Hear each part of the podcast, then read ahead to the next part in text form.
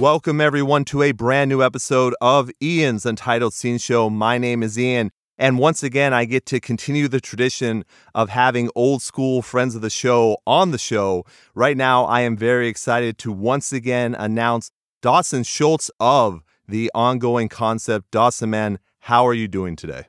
Doing good, Ian. Thanks for having me on. Uh, it's been a it's been a few years, but it's yeah. uh, definitely and and chatting and hanging out. No, man, thank you so much for doing this. Obviously, the band just put out their new album again. I mean, it's it's been six years. We're gonna talk music, but we're gonna talk a lot of other things. But I think the the thing I wanted to just say right away is I honestly didn't know if you were ever coming back. like I thought you might have not just like stopping music in general, but I didn't know if the ongoing concept was going to be back. And after six years now, having this new album, I know you worked on it, you know, previously. It's not like you just started working on it and it came out, but did you ever have that feeling too that you were just done? Uh, I I think I always thought that we would probably come back at some point. I, but there was a few times where I wasn't really sure, but I, I think it came down to, um, I needed to figure out my life first before I even focused on even thinking about the idea of of doing something again. Mm-hmm. A lot of times, well, for me, I I don't really know I don't really know what what I would do besides the ongoing concept as far as music stuff goes. Like I don't think another adventure would make sense uh, in certain ways because every time I'm writing anything personal, it's always like this would be an amazing ongoing concept song. Ah. So it's hard for me to like think of doing like some sort of side project. I've never really thought about it. So for me, it was more like if if I'm going to do music again, it's going to be the ongoing concept again because mm-hmm. it's like that's just how I roll, and I think that's how my my whole band, all my brothers and and T- I know Parker and TJ had a little side project for a second, but I think at the end of the day, we all are like the ongoing concept is kind of like our entity, and there's not really any side project that we would want to do because all those side projects could fit into the the umbrella of what the ongoing concept is. So it was basically like it's either going to be the ongoing concept or it's never going to be music at all. And we'll just find other passions, which we all have other passions at this point. So, right. You have full lives. You have so many things. I mean, when we talked last time, you've talked about other hobbies and, and whatnot. And obviously, the rest of the band has that too. So, yeah, that, that definitely makes sense. Yeah, yeah. I mean, it's it, for for a while there. It was like every it was every fathom of my being was being in this band, and and I woke up every morning, you know, like not knowing who I would be if if the band like didn't exist. And so when it stopped being a thing, I had to learn how to um, find like a find like something else to fulfill that passion of mine, and I did. And and and and now I can actually you know go back into writing music and being in this band, but not fully feel like I have to be this is like the only thing that is my identity. There's many other aspects to my life now that are very important, if and and more important than this band. Uh, and it never used to be that way. So it's it's a healthy it's a healthy approach to to coming back. I think, and all all the rest of the guys are in the same in the same boat. So it's just it's all around very healthy. Absolutely, man. That's that's a great way to look at it.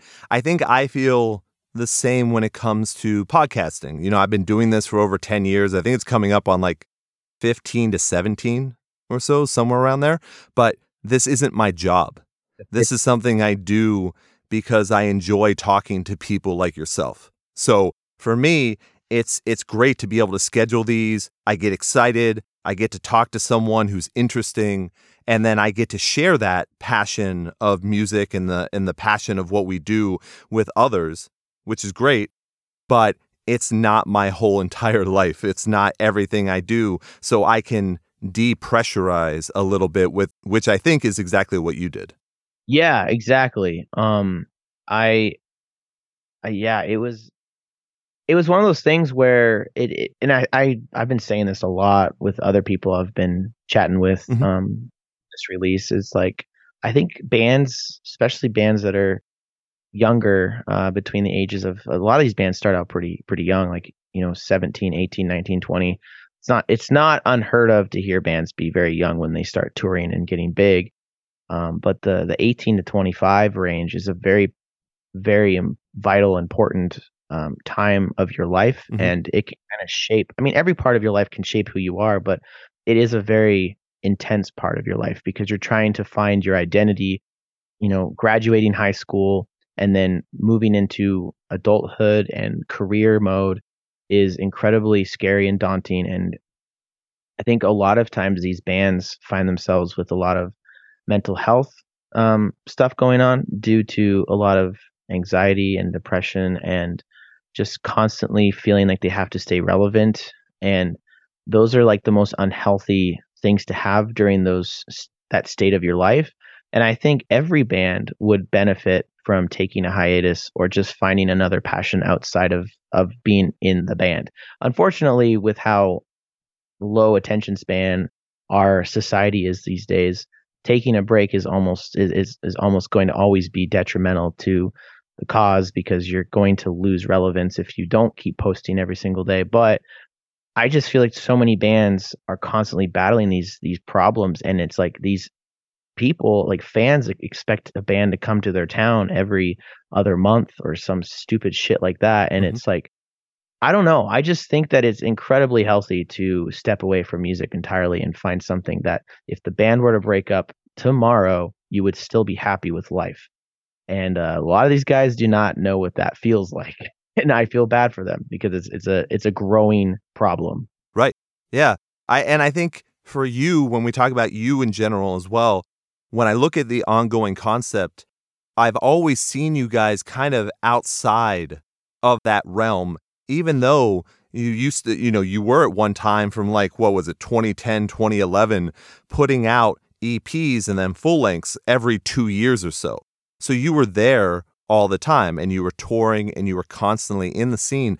But I never, I guess it was, it was especially after I talked to you that last time that I solidified that feeling that you guys did things different, that you were outside of that normal realm of scene music, and that you would be able to take a break, get your life into whatever state you wanted it to be in, and then come back and do something. And that's that's kind of why I said what I said at the beginning was that I figured you guys had so many hobbies and you wanted to get your lives a certain way that you might not even bother coming back to music because you had so much other fulfillment in other areas of your life. Yeah, I mean that's a good observation. I think we um I think once we started writing music though, again, mm-hmm. uh realized like how much we missed it. And I mean, music's been a part of our lives since we were kids. I mean, you, have seen, you've probably seen the unwanted music video. Like my dad is right there, right, playing and jamming with us. You know, um, all those little VHS clips are, you know, from like 1994. And it's the second we were born, you know, my dad, my dad's a drummer and my mom's, you know, plays piano and stuff. And like we grew up with music from day one. We don't really know what people have asked me a lot, like when, when did you realize you wanted to be a musician? And I'm like, I didn't, I don't really know. Like that's like asking, when did you know you wanted to walk? that really translate for me. I've always been around it so much that it's just so like ingrained in my soul that I don't know anything else but music. Um, but at the same time, I've learned how to appreciate other things as well. So yeah, we do have a lot of hobbies, but once we started writing and creating together and realizing how how fresh and organic it felt, it felt very much like when we were writing uh, our EPs and our and Saloon because at that time we weren't signed. It wasn't a business at the time. It was just a passion of ours, and we loved it the whole time. Once we got signed and it became a job, touring, leaving, leaving the area for months at a time. Um, that was then a business, and we did taxes and our band. I mean, it's still a business, but it it went. It, the passion was lost. We were just doing it because you have to do it and you have to work uh, but this time around, now that we took a break and came back to it, it felt very fresh. But I think it's cool because we, we it's fresh, and I still feel like it feels fresh. Like I think that we just know how to separate ourselves from it better because we're older. and now we can just really appreciate doing it, even if we're not touring a whole lot these days. Uh, even if like our band doesn't become huge or anything like that, we still just have a good time doing it, and and it's just fun. And that's something that I haven't felt in like over a decade. So it's super, super freaking awesome. That's awesome, man. I I really appreciate hearing that and I can I can almost hear it in your voice a little bit how much happy you are. And I think, you know, that's probably not only just music, but I think it's probably life as well. By the way, before we continue, I just want to mention the reason why you don't hear me either uh, nodding approval or you know going uh-huh or or laughing as much is because I notice that when you're talking and then I say something, it almost cuts your mic off so I'm going to try not to completely interrupt unless there's something that I want to talk about. But I'm going to try and keep the, you know, the agreements and whatnot uh, a little bit less than I normally do. Does that make sense? Yeah, I I don't really notice it on my end. Um, I don't know if it's just how the recording is. I I haven't had anyone tell me that before. I don't know if it's. Let me make sure that I'm actually recording with my SM7B. Yeah, I definitely am. Okay. I think that's a feature of the mic. I could be wrong because on my end, so I, I just recorded a bunch of shows where this definitely didn't happen, but I don't think that they had the same type of mic setup that you have. And I think that there's a there's a mode on that end that almost that cuts off specifically for that reason is so that you're not talking over somebody. But it doesn't work in this situation when we have two tracks. I don't know how to turn it off anyway. So I just figured I'd give you the heads up, and that way people know also who are listening, you know, this is why I'm not chiming in as much. You see what I mean? I think it's whatever works, man. Okay. Yeah. see, right there, when I started laughing as you were talking, it completely cut you off.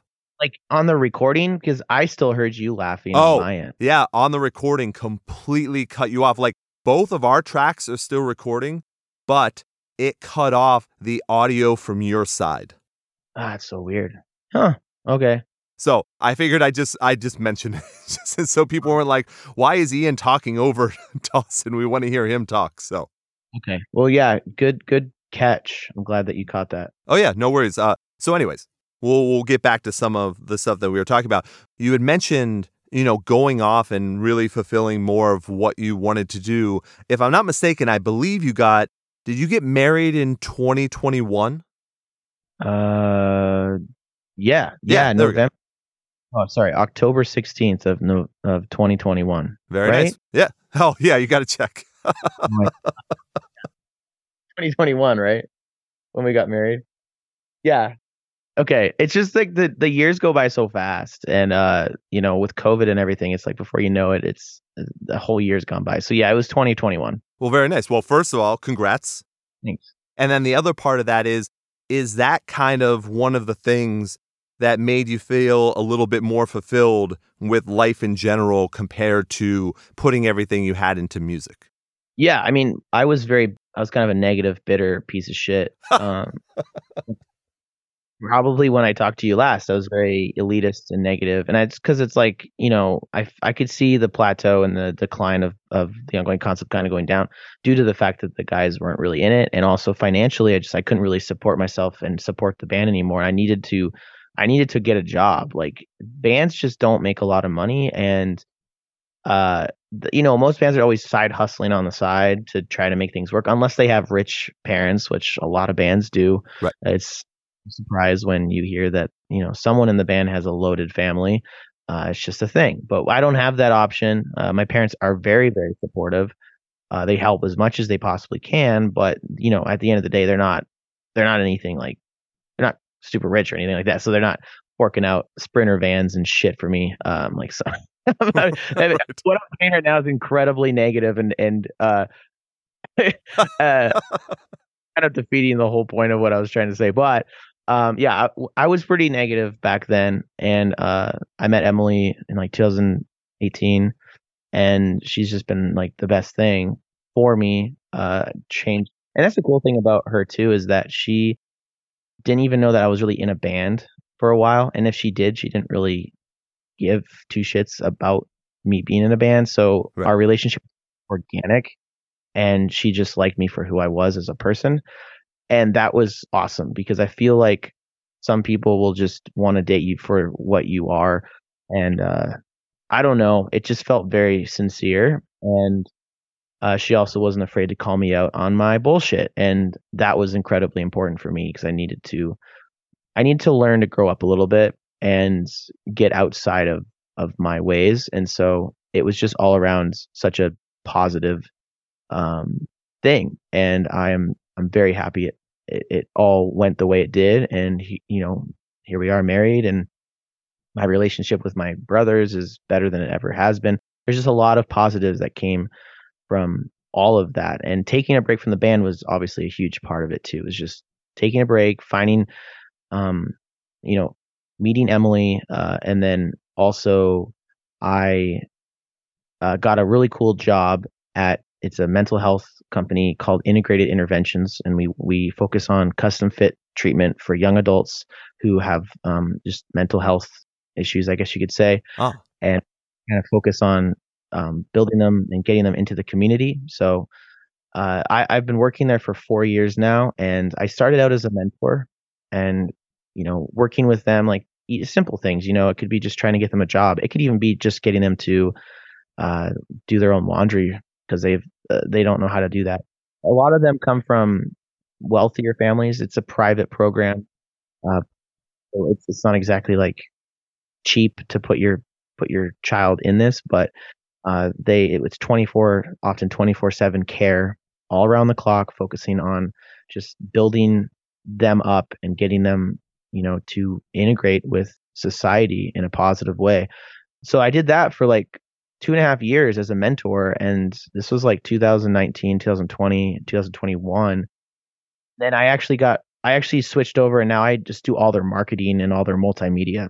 So i'm building the company up from within uh, on the multimedia marketing side, which is really cool. But I'm very passionate about mental health and passionate about this company, and so that's a big part of it too. Is I just I have a full other career outside of this band that is fulfills me a lot, and I love I love it. Man, that is yeah, that's that's really great, man. I I wanted to jump in there, but like I said, I didn't want to. I was fiddling around with the uh, with the Zoom settings to try and see if there was anything I could do there, uh, but there wasn't. So, anyways, we'll we'll move on.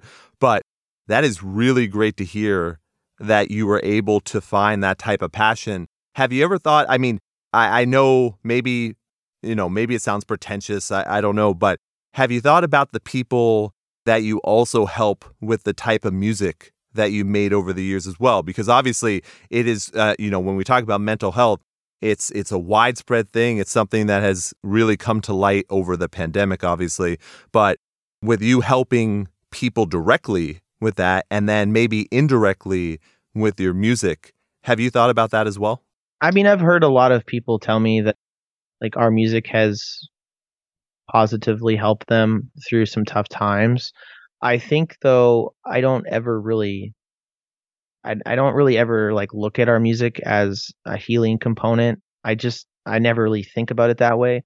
I oftentimes feel like I, I'm not I don't listen to music a lot. So for me I'm I don't have a story to empathize with someone that says, "Oh, I me- I remember, yeah, I have a song that changed my life or helped or saved my life or this and that." I don't have any story like that. Similar to Christianity, like people will often say that you know God did this crazy thing to them, and I don't have anything like that because I have never felt God personally the way that a lot of Christians will claim or have that story that changed their life. Like I don't have those things, so it's hard for me to understand. But I will say, yeah, I I definitely find myself, um, you know, being able to talk to people at shows and being a personal one-on-one communicator. And I feel like that those interactions will put a positive light on something.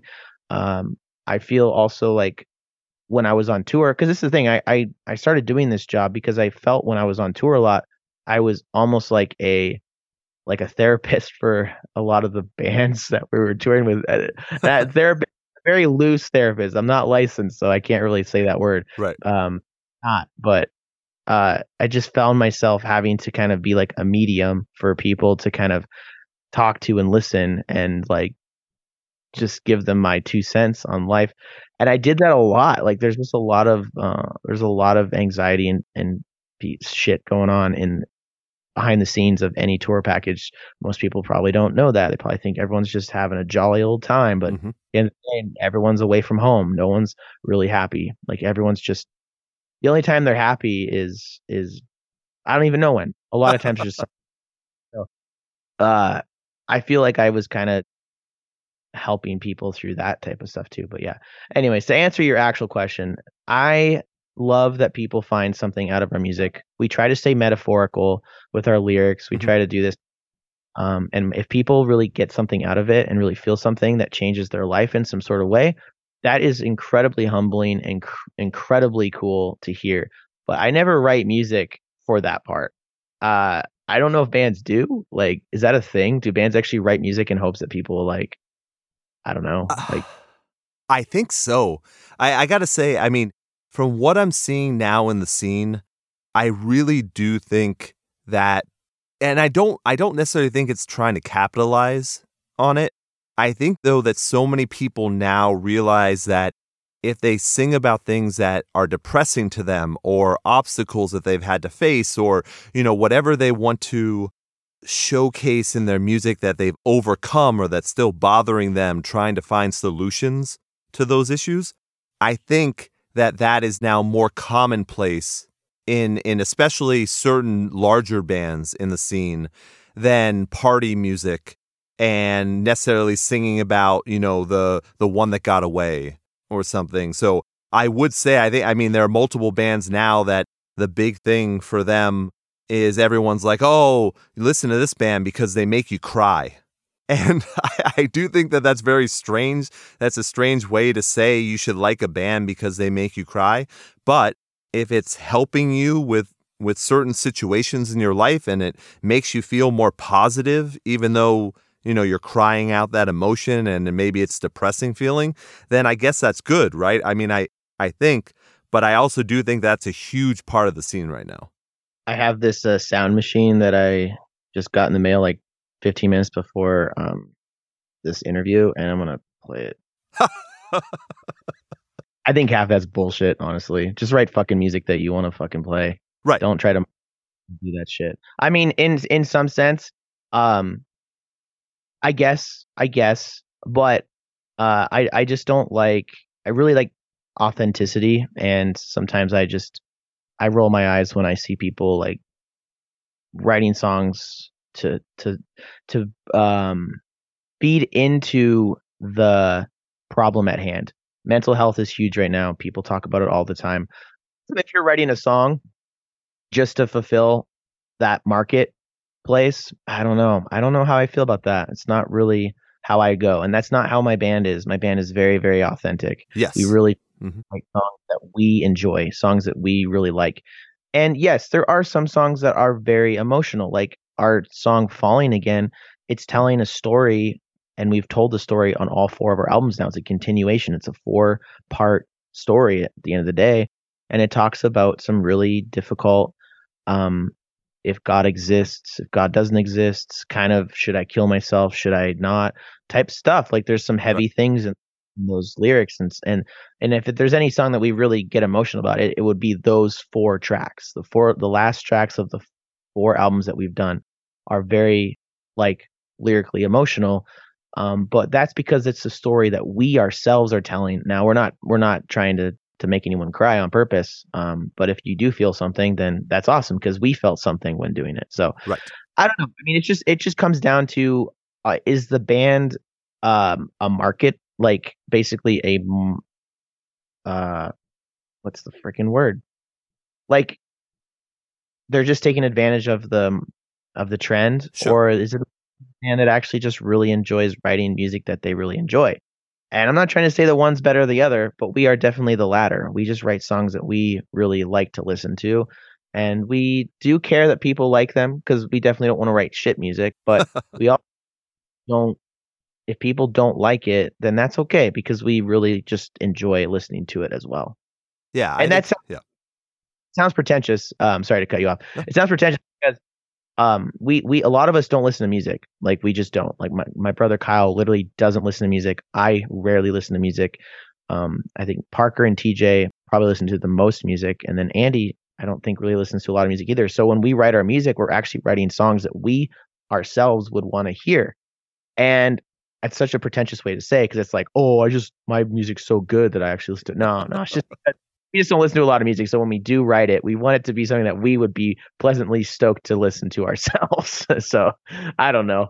No, I I totally get it. I think I think we hit on this when we talked before as well. On one one of the multiple parts that we did when we talked. I think we did talk about enjoying like you not listening to music that often and really enjoying what you make as a band. And I think that's extremely important. I think the whole part of being genuine and man i that if there was a drinking game for the amount of times i said genuine on the show recently people would not survive because i also took a break not to make this about myself i took a break from podcasting when i was doing the move from boston to austin and you were absolutely right you know when you're not posting every day when you're not making shows you know your interest level always drops because of people's attention spans and when i decided to come back and start making everything again, I really wanted to focus on bands that I felt were genuine.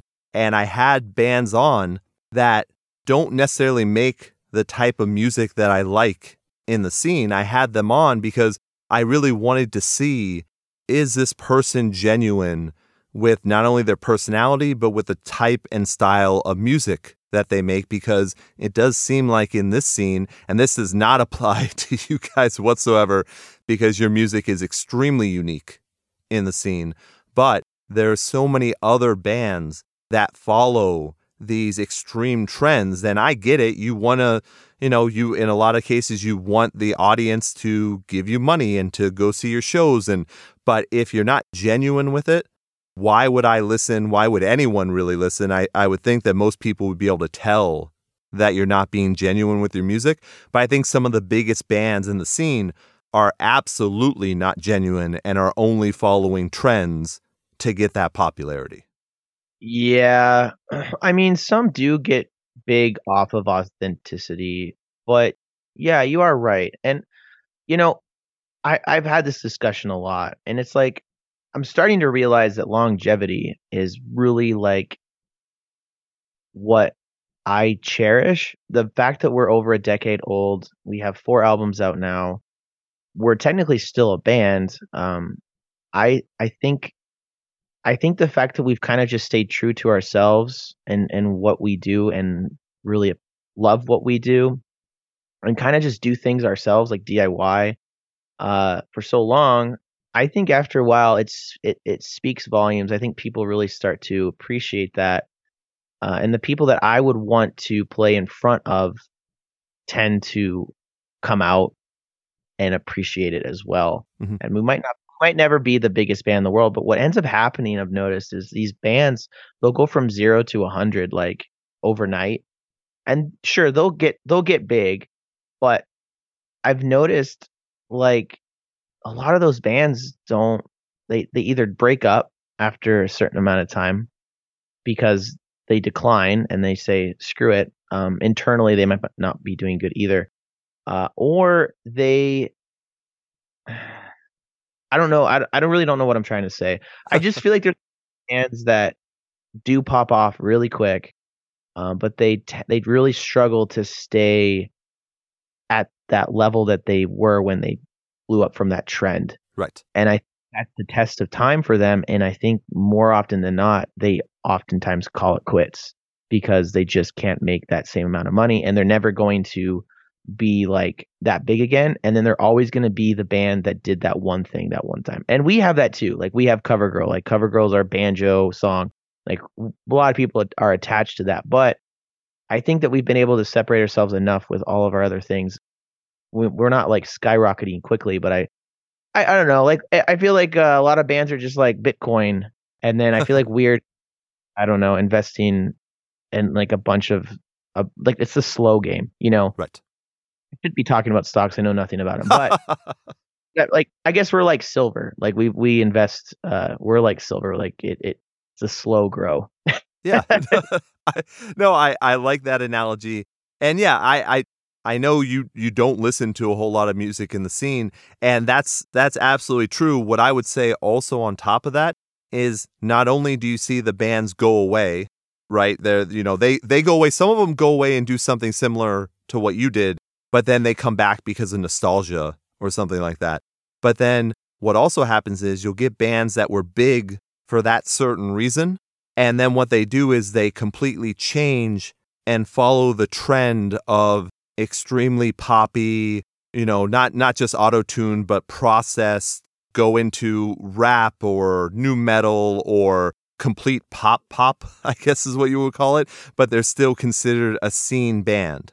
That's when it's hard for me to believe that they're being genuine, but there definitely are some because some want the challenge, some want to change, you know, what they are and everything, and that's just the way they end up doing it. Yeah, I mean there's only I really only think there's one band that's been able to do it correctly, and that's Bring Me the Horizon. I think. I, I don't know how you feel about them, but I ever since the um the album before Sempiternal, which was uh There's a Heaven, yeah, or the, that album was when I realized that they were a band that was going to consistently get more poppy each at record and that was before Sempiternal came out. And then Sempiternal came out, and I'm like, oh yeah, that's t- it, it. It happened. I was like, Oli's probably going to start singing, and, he, and then he did. Mm-hmm. And then the next album was even more poppy, and like they're basically just a straight pop band, and like it. But I feel like they have also destroyed the market because every band is trying to do what they're yes. doing. Yes, thank you. yes. Like Paramore did their thing, and then every girl that tried to be in a rock band sounds like Paramore, or they did, you know. Mhm. And like there was no, and I feel bad because the, um, uh, I feel like the timbre of women's vocals are sometimes harder to differentiate. Uh, Differentiate. I feel like, yeah, like they're they're they're a higher register, so you're dealing, um, you're dealing with a lot less less frequencies to provide timbre, uh, for your vocals, and I think that's why men oftentimes like they sound a lot different, and you can like tell different people apart. There are a lot of guys that sound exactly the same, but what I'm trying to say is, unfortunately, it sucked for a lot of uh fr- women frontman bands because uh they all sounded like Hayley Williams, and um, I, I feel like the same with Bring the Horizon. Like Yeah. Oli st- that style, and then everyone copied it, and then now everyone sounds like that. And but then you could even say that that uh, Linkin Park was the one that did that because Bringing the Horizon basically just sounds like Linkin Park at the end of the day too. So it's like, where does it actually start? I don't know,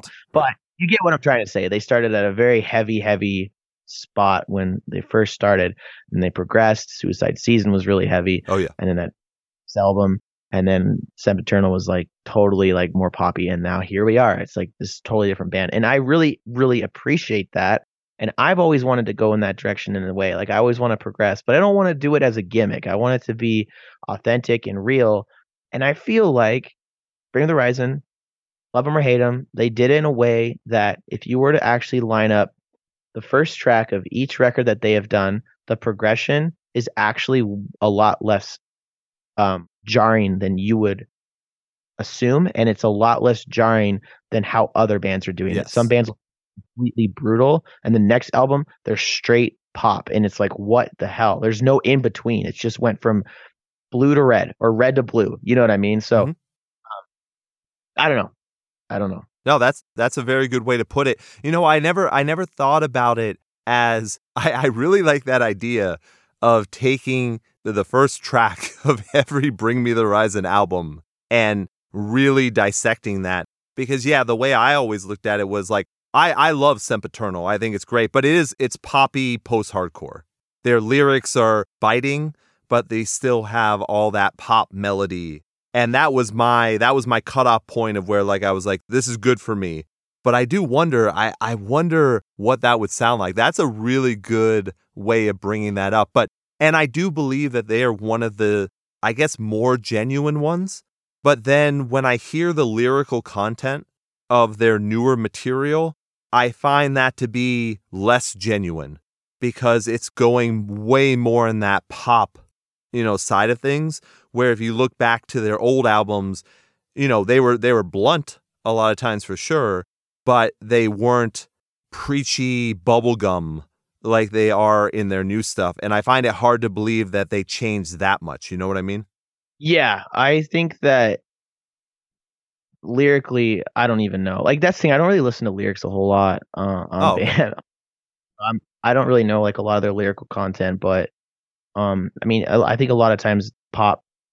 As soon as you get into like the more poppy stuff, your lyrics are always going to take a uh, a a toll. Right. Um, right.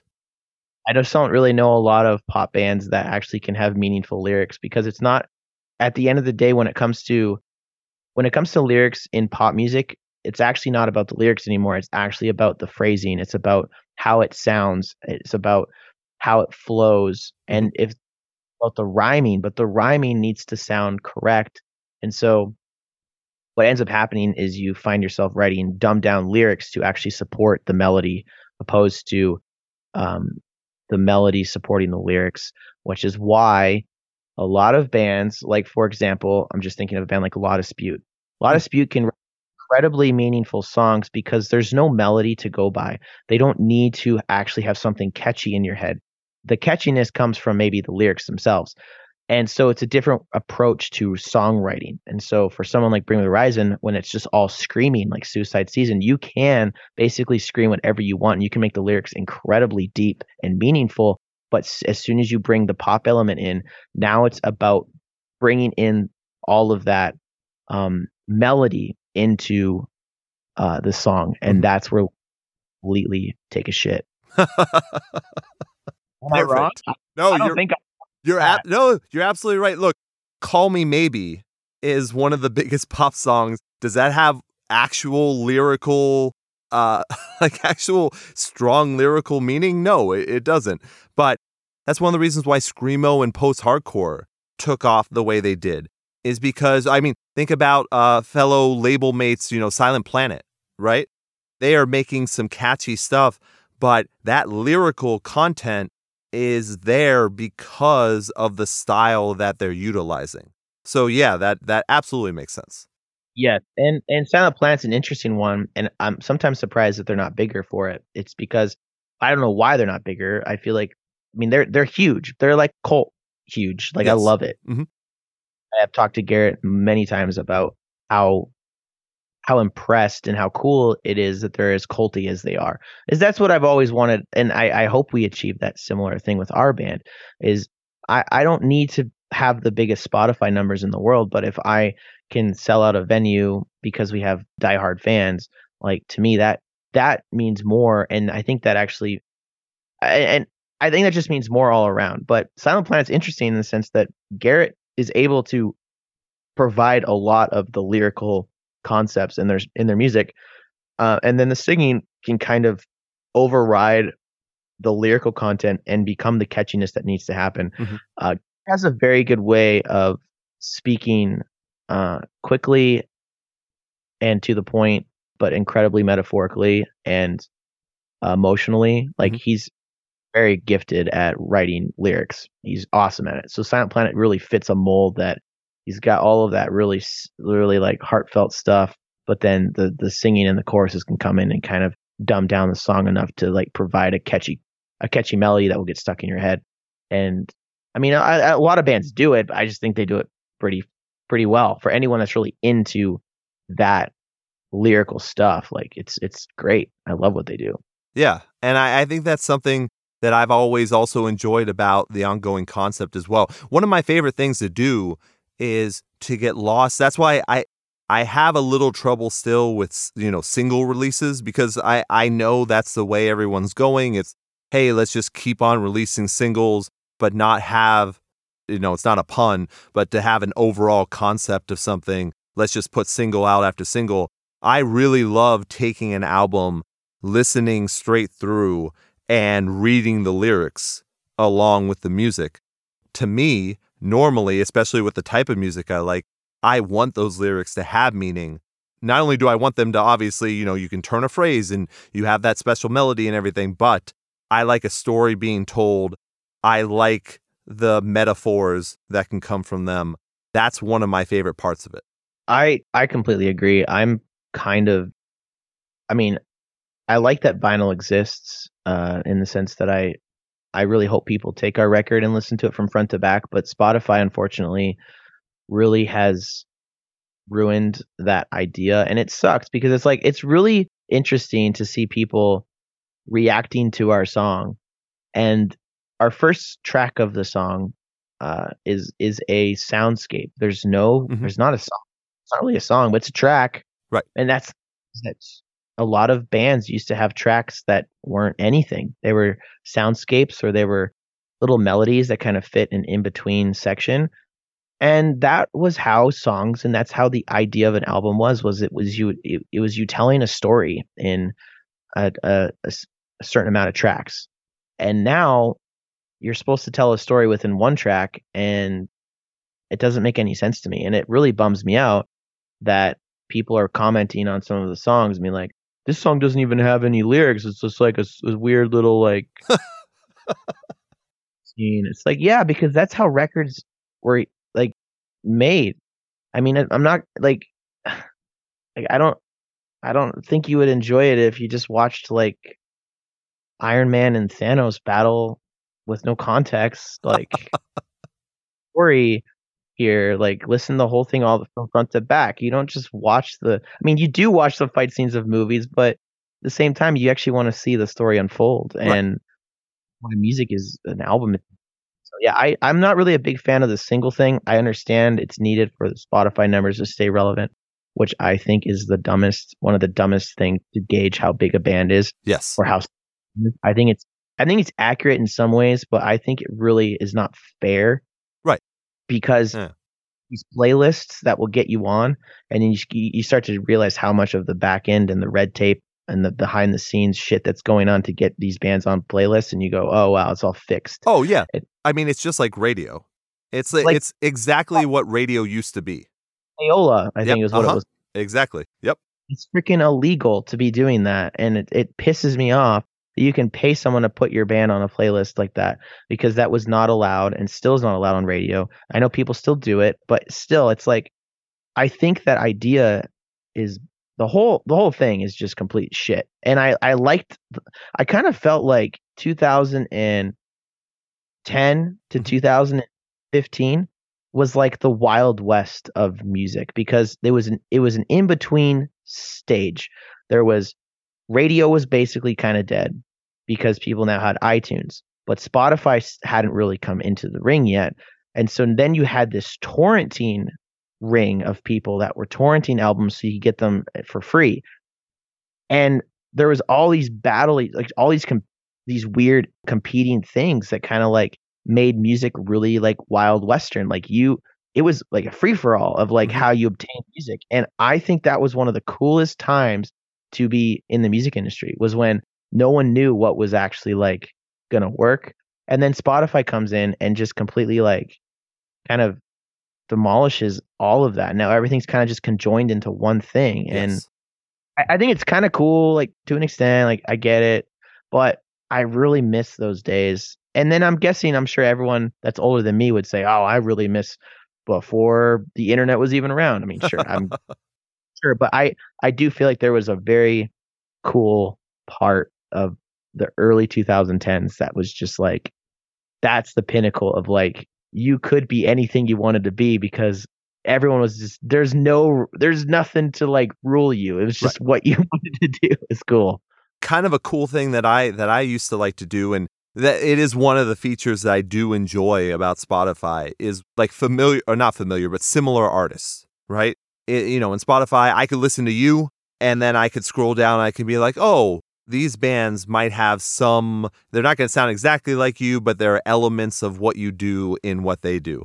And I remember in those, you know, 2010, you know, 2009, 2010 stuff like that, going to like Smartpunk and MerchNow and finding you know bands that i've never heard of but i know what category of music they are and just buying those albums for five bucks or whatever and getting that music and being extremely excited when something hit when something really got you that was that awesome moment and i think that's what you're talking about too in that time of like when you were able to download music you could download something that would blow your mind and it would open up an entire new genre to you. And then you'd go see the band live.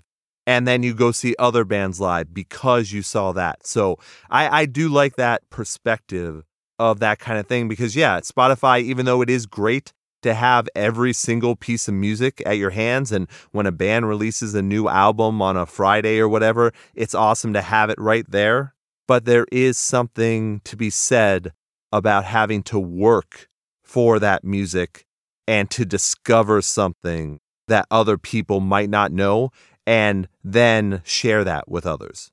I think 100%. I actually miss I miss the days. I miss multiple things from back in the day.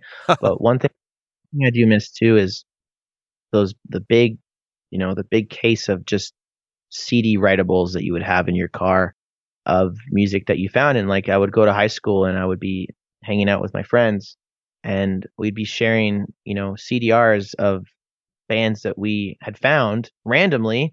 And that was how you found stuff. And it felt so much more organic Yeah. and and tangible. It felt physical and tangible, and now it just feels like everything is so accessible.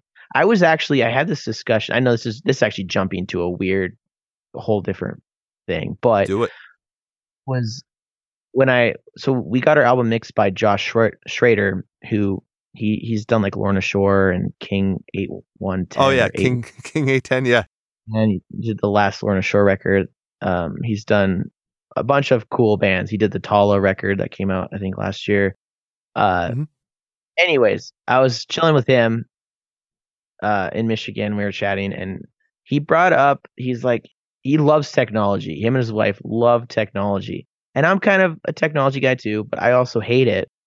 And he was he was talking about how it would be so sick if we could just travel wherever we wanted to. We just instantly could just go to our little beam station and go to any place in the world and just be there instantly. Um, and I don't know where the conversation came from, but I was like, do you think that people would actually travel if they could go anywhere at any time? Hmm. And I, and the, it was, it was the conversation of, look how many people have Google right on their fingertips and they still freaking don't even look up shit. Right. Like, can literally look up anything they want and they are too lazy to. And so I'm like, I honestly think that if we had the accessibility to just travel anywhere, we actually wouldn't even go anywhere. We'd actually be less willing to travel. You know what? I completely agree, and I'll, I'm gonna I'm gonna turn that to another thing that I think there's been a lot of studies on recently. Is that when you think of how accessible online dating is, so you have all these different ways that you can talk to whoever you want to, but right now most generations are having the least amount of sex and they're not getting into long-term relationships. People don't know how to date correctly anymore or to be in a relationship anymore. But it's the most accessible it has ever been because you don't have to find somebody who lives right next to you. You can find someone anywhere. You can constantly be looking for your soulmate, but because of how accessible it is, you might never ever find it or you might get bored and stop looking. And I think that's exactly what would happen with travel. Yeah, because the thing is, like now, because you can date and it's so easy, now it's like the possibilities are endless, and so that's the thing. Like now, you know, the the possibilities of ch- of traveling are so endless that it's just easier not to travel anywhere because it's like I I'll think of I'll, here's another analogy too. Um, or another another example because I was just watching this TV show. It's like literally my favorite TV show of all time. It's King of Queens. Ha! Uh, I'm sorry. I did not expect that to come out of your mouth when you said it was your favorite of all time. it is actually my favorite of all time. I actually go to sleep at night with headphones or with uh one Apple headphone, not not wireless. I'm not a wireless guy. I don't like the Bluetooth shit. Ah, But um, wired thing. I have one e- headphone in, and I fall asleep to King of Queens almost every single night. It's All like right. my com- comfort show. I, it's really good. yeah, I, I've seen it before. Yeah, yeah. very comforting. Um, but anyways, there's a there's a an episode where the main character Doug gets a they get they get satellite TV for the first time. I mean, we're talking this is a ni- this, this is the first ep- first season's from 1999, so Holy it's shit. old. Wow. Okay. He was the first season of 99 they get a satellite dish and so for the first time he's getting more than like six channels on his tv and so he basically is sitting there going through all the different channels like there's like a thousand channels and he gets so overwhelmed that it's actually like he i think they end up turning the satellite in because it was like too much it was too Right. much stimulus Mhm. too many options that he didn't know what to do with it so having a limited a limited concept of your life is like almost more beneficial. So i love i love like i love this topic because it's it's it's so important i think. People really are so overstimulated that they don't know what to actually do with themselves. And i feel like it's just only getting worse. Like we i was just having a conversation today with my buddy um talking about ai you know and chat gpt and stuff and Yep. like feel like i don't know. I don't know how it's going to go. I mean i'm not i'm not a future teller but or a fortune but i i i do feel like it's going to get to a point where people have so much endless possibilities on chat gpt that they're not even going to use it anymore because there's too much to do. But I, I could be completely wrong but it's like it's like the same thing with google. You have all of this stuff at your fingertips but you're not even willing to do it because it's so endless and there's too much going on. It's too stimulating for your brain and you just end up not Yeah. even Just right. I don't know. It's just how I how I look at it, but I, I think that I'm I'm partially wrong as well. I just Well, Sometimes. well, no, I like I like what you're saying. I I personally I do not like anything AI. re- Like I I like the idea of what Chat GPT, and I ha- I really have not used it to explore its its capabilities and whatnot. But when it comes to AI music, AI art, AI stories, all that kind of stuff, that's what I don't like. I, I know we can you and I have talked Hollywood before, you know, we've talked about Star Wars movies and, and all that kind of stuff. you know, you made the Thanos reference and everything. And we can certainly talk about the quote unquote superhero fatigue and, you know, all that stuff going on.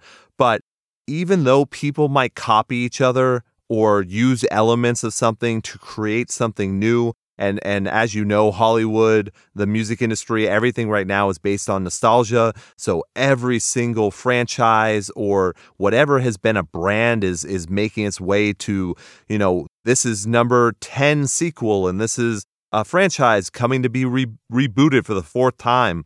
It'll still make money because of the name of it.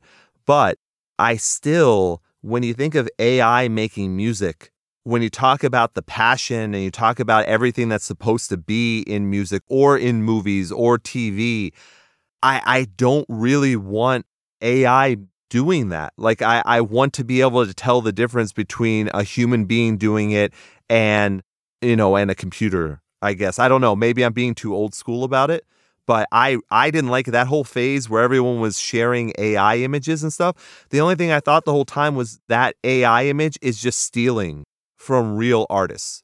And and that's the kind of thing that I I don't know. I don't I don't want it to happen. yeah, it, it it's uh, totally understandable. I so I I have these conversations with my buddy um a lot, and he he's he's really he does a lot of the same stuff that that I do, um, and we've talked about this multiple times in the sense that when it comes to music, when it comes to art, there is there is a bit of coolness to it because it's like it like for example, I don't know if you've heard of Splice. Splice is a website that you can go and get tons of samples. Oh, You pay like a subscription and you can get samples of drums or whatever instrument you're looking for and there'll be like there'll be loops too, like tons of loops. So like a loop of like a violin doing this or a loop of a trumpet doing this. Mhm. Well, it's it's like it's huge. Like it's a huge thing. And and him and I actually work and we we build sample packs and put them on well we've been, our goal is to get them on Splice. We have one pack on Splice on Okay. Splice. We make money off of it. It's pretty cool. But like anyone can just take our samples that we ourselves created, put them into their song, and they could technically make a Grammy nominated record off of our samples and we would never get any credit for it because it's royalty free. Right.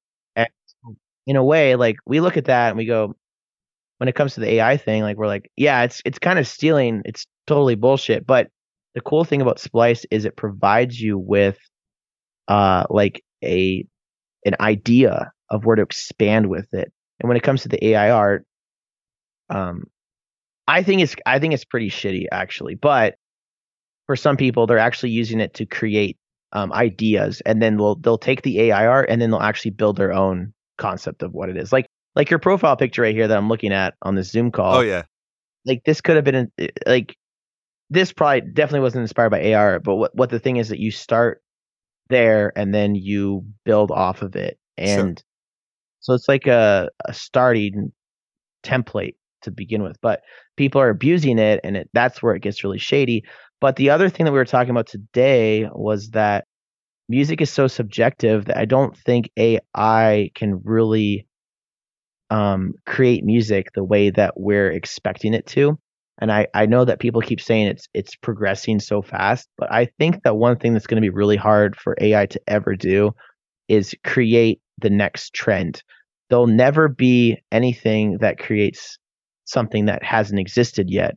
And so hmm. So then your focus and that that might be that might start a whole new thing. Like people are gonna be like going so ape shit on like what is like the new trend, trying to figure it out. So I don't know. We already have that though. Like I'm just thinking of a band, uh, Clowncore. Have you heard of Clowncore? I, I don't think so. No, you haven't heard Clowncore? Okay. No, no. I just I just watched a video of them. They did like a show. I didn't even know they played shows. You should look up Clowncore because it's one of the coolest things. They've been around for like ten years. Wow. Okay. But it's it's a I'm pretty sure the the drummer is a guy named Louis Cole, who is an artist that I really like. I don't listen to metalcore or heavy music very really much. I I listen to like jazz and funky music, but he had I think he no one can claim that he is the person of this band but yeah, it's called Clowncore, and it's like just making fun of like shit. But okay. that imagine people trying to do to stay like AI not connected is like they're gonna start trying like the most obscure, weird shit that can possibly happen, so that they start a trend, and then because the AI will be taking over. But I don't know. No, I, I get that. I'm, I'm definitely going to be looking up Clowncore. By the way, that that's definitely going to happen.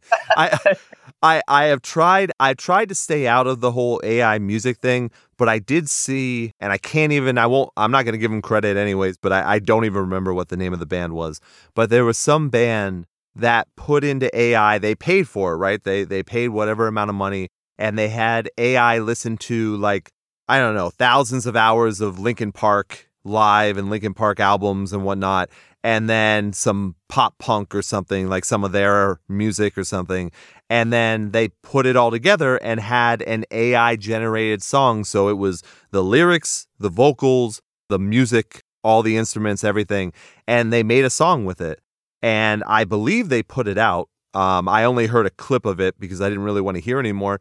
But I would be lying to you if I didn't say that was the next Linkin Park because that's that's how good AI is and I guarantee you that if you heard the song, you would not know that it was AI unless someone told you it was.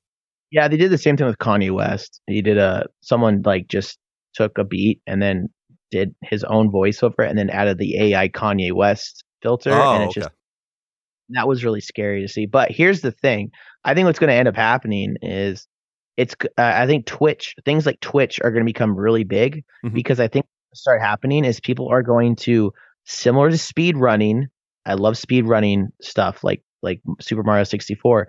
It's going to be similar where people are going to actually film themselves creating a record on Twitch to prove to people that they did it organically without AI. Ah, okay. I mean, that be the next thing because people are going to start to go, how do I know that you didn't just use AI to create this record? Okay, well, here's like 300 hours of Twitch streams that show us sitting in a room writing this record ourselves.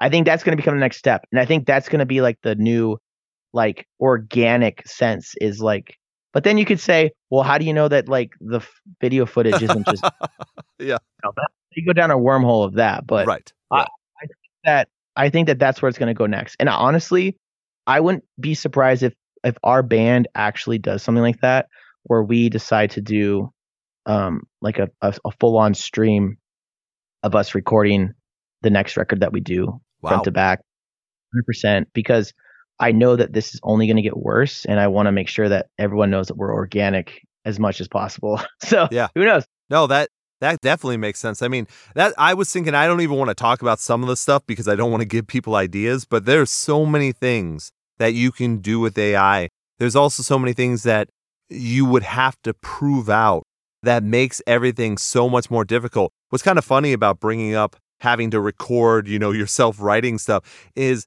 that's what used to be included in a lot of old school albums, right? When you would get like a deluxe edition of something, a lot of it would be, you know, here's an extra CD or DVD with all of our behind the scenes writing this album.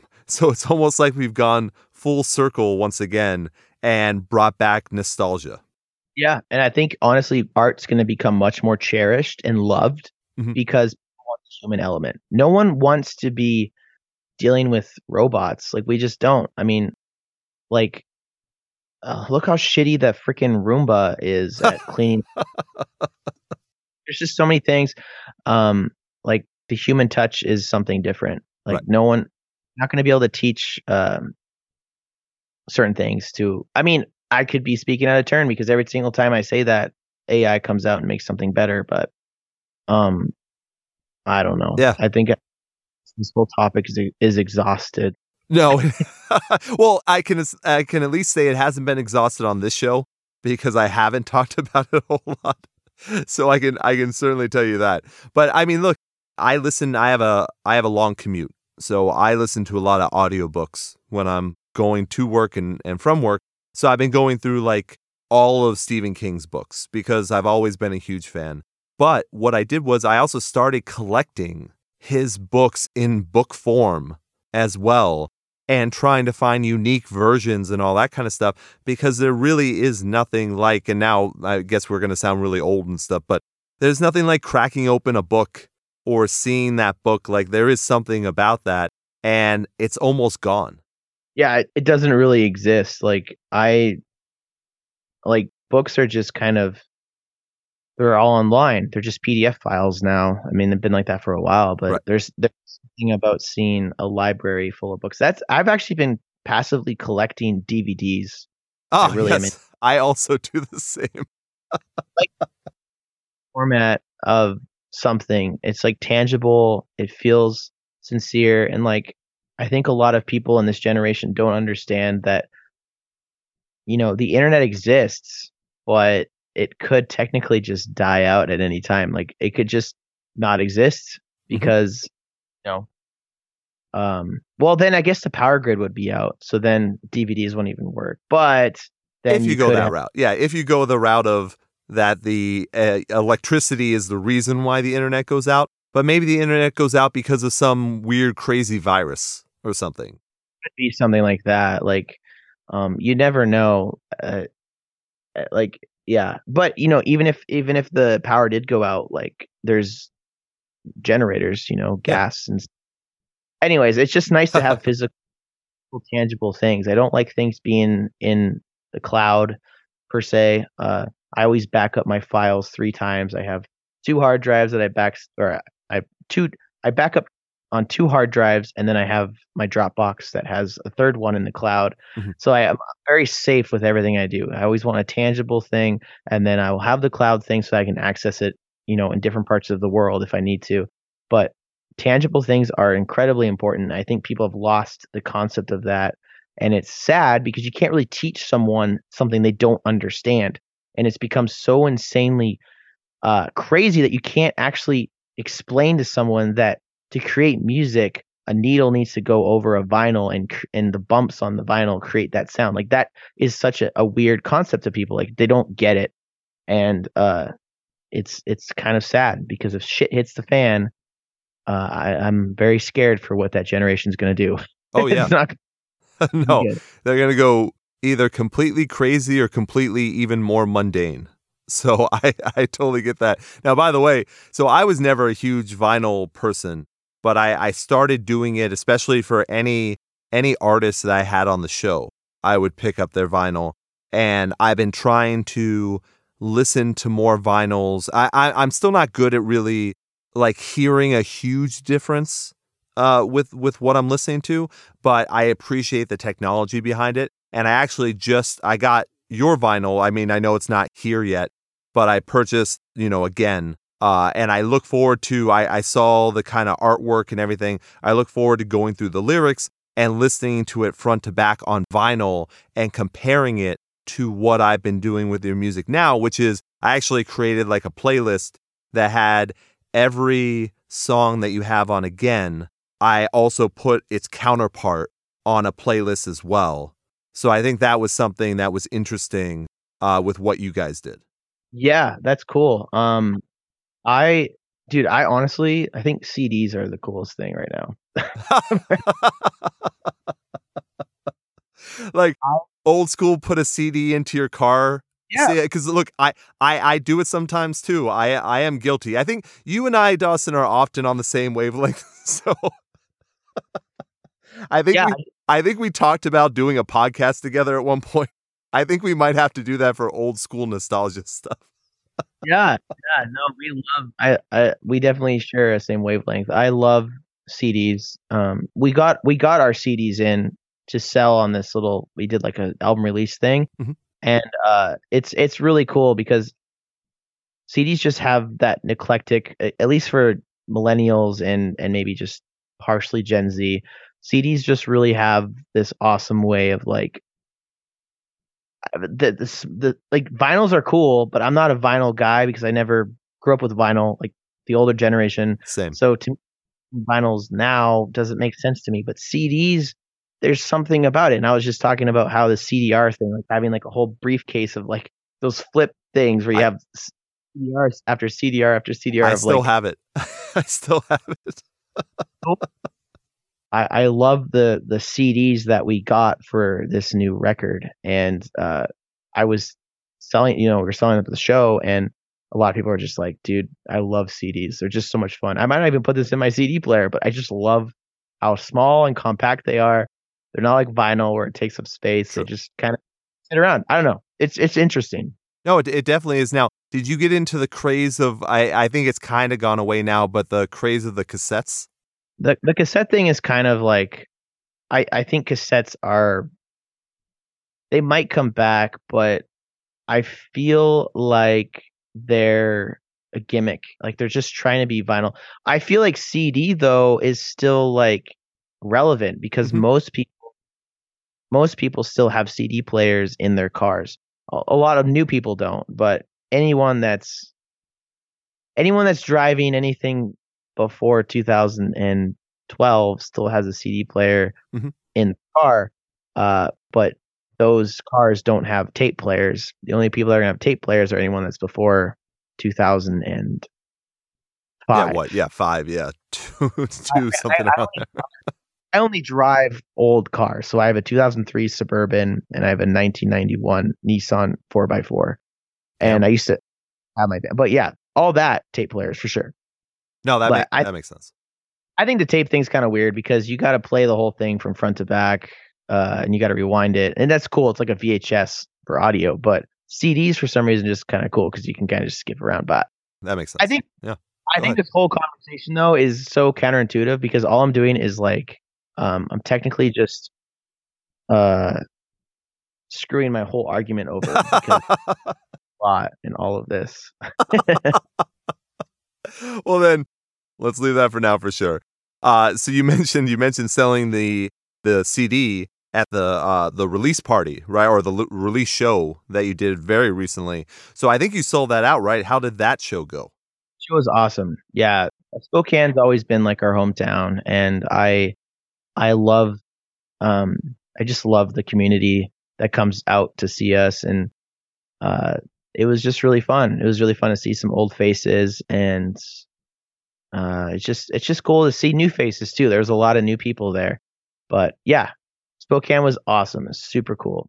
And then, like we talked about, you're not doing any like major tours, but you have a tour coming up in the summer. Do you kind of see that going that way of like, hey, you'll kind of make time when you have the ability to kind of do a short run, you know, take some time, then do another short run, kind of that schedule? Yeah, we we just all of us have jobs, all of us have careers, uh, and we also most of us are married and have kids. And Kyle has two kids now. Parker's getting married at the end of July. Oh, nice. Uh, I'm married. You know, it's just there's just a lot of stuff going on, and so you know, realistically, we just don't see ourselves doing the whole six week like touring schedule that a lot of bands used to do back in the day. A lot of bands are actually not doing that kind of anymore either. Like it's kind of phased back a little bit. Could be because of COVID, but financially it's really rough. You know, it's hard to take that much time off work uh, with the gas prices and and just how little you make at a show, uh, unless you're like huge. It's just it's just not feasible. So I think we're really just trying to be strategical with the shows that we do play, and we have things like potentially in the works, but they're not anything like full US tours. And if we were to do a US tour, it would be something that would involve like, you know, a supporting type deal where we play with a bigger band. Uh, because we're just not at the level that makes logical sense to headline like anything huge. So we're just trying to be safe and try to be, um, I don't know, like understanding of the realism of us touring full time. Right. That makes sense. On top of that, we have like like TJ for example, he he had brain surgery last right. year and Yeah, yeah. he's you know he, he has to be careful. He has to get you know uh tested quite often to make Mm. sure that that isn't coming back uh, whatever he had. Um and then you know Kyle for example, Kyle is interesting because Kyle has a I I actually have it too, but he has a disease or a disorder or whatever it's called. Um, it's it's called Leiden factor five. It's a blood clotting thing, and he sits in a if he sits down for too long, he'll actually build blood clots in his legs, which is very. Oh, that's right. Yeah, yeah. Okay. So he has to take like medication, um, but also he can't sit for too long. So we always have like he has to get out of the vehicle. It's just a lot of little things. We're getting older. We're just Right, old we're, we're not even like I'm 31, but Kyle just turned 30, and we feel old. And it's just how life works, you know. right, right. Well, look, I'm I'm very glad that TJ is is better back in you know back in the band. That's awesome to hear. He he was performing with you, right? Yeah, no, he's Yeah. totally fine. Yeah, yeah. No, that that's great to hear. So I'm glad that everything is is good now. It was really cool to see him back with everything for sure. Yeah, he's he's doing good, and he's very he's awesome. He's an awesome guy. That's great. All right, Dawson. Well, look, I mean, I, I just looked at the time. It seems like now is probably a good time with people's attention spans. I know I've said that on the show before a lot. But before we go, I definitely wanted to check. I mean, obviously, you just had the brand new album again come out through Solid State just very, very recently. You have new music. You have plenty of stuff for people to check out. You have the uh, short run tour coming up in the summer. But I guess what do you see as the future of the band as well? Have you thought that far ahead? I mean, we definitely loved recording this record and and creating it, and I I only see um more of that happening. And then on top of that too, like we really want to start just content wise, um, more music videos, uh, anything that just kind of keeps us like showing what we're doing. Uh, it's also 2023, which is the 10 year of Saloon. So there's Right. going to be cool stuff happening around that as well. So stay tuned for some cool potential 10 year stuff of Saloon. Very cool. Yeah. We have some tour stuff that we're trying to figure out and uh but yeah, all around we're just we're just so stoked to be back and it's going to be fun. That's awesome, man. I I love hearing this. I've been looking forward to to getting the opportunity to talk to you again. Uh it's just I know for what we talk about is like we talk about the music, you know I'm a big fan of the band, but I also know you like talking about other things as well, and I always enjoy that on the show too. So I always enjoy having you on. So I'm going to have links in the description of the episode so that everyone can, you know, not only follow you guys on social media so that you know when tours are coming out, when new music videos are coming out. Maybe I don't know if you're going to sell the CD your vinyls might have already sold out because I know it was kind of a limited run. But if any stuff is available for that or any merch is available, I will have those links as well. But until then, what is the best way for people to support you guys? I mean, I would say if you just go to our website, theongoingconcept.com, um, there's uh, if you go to it, you'll probably see like a, a pop up that comes up to subscribe to like our our mailing list. Mm-hmm. I good way to keep up with us is just to subscribe to that, and then we'll be emailing you maybe cool stuff. You can also put your phone number in there too, and then you get text from us if you want as well. But uh, if you really want to keep up to date with us, like go to our website, check us out. I I really feel like at this time um, in in the world right now, the websites are so important because the social media is so convoluted with so many things that are happening that you really don't always get to see the full frame of what everyone is doing in a band mm-hmm. and websites are coming back so if you if you go to our website you can buy merch and you can see what we're doing tour wise and see all our new music videos and just keep up to date with everything that we're doing you get it all in one single website rather than facebook or instagram or twitter so yeah no man that's great and yeah i will obviously definitely have that link there for everyone as well.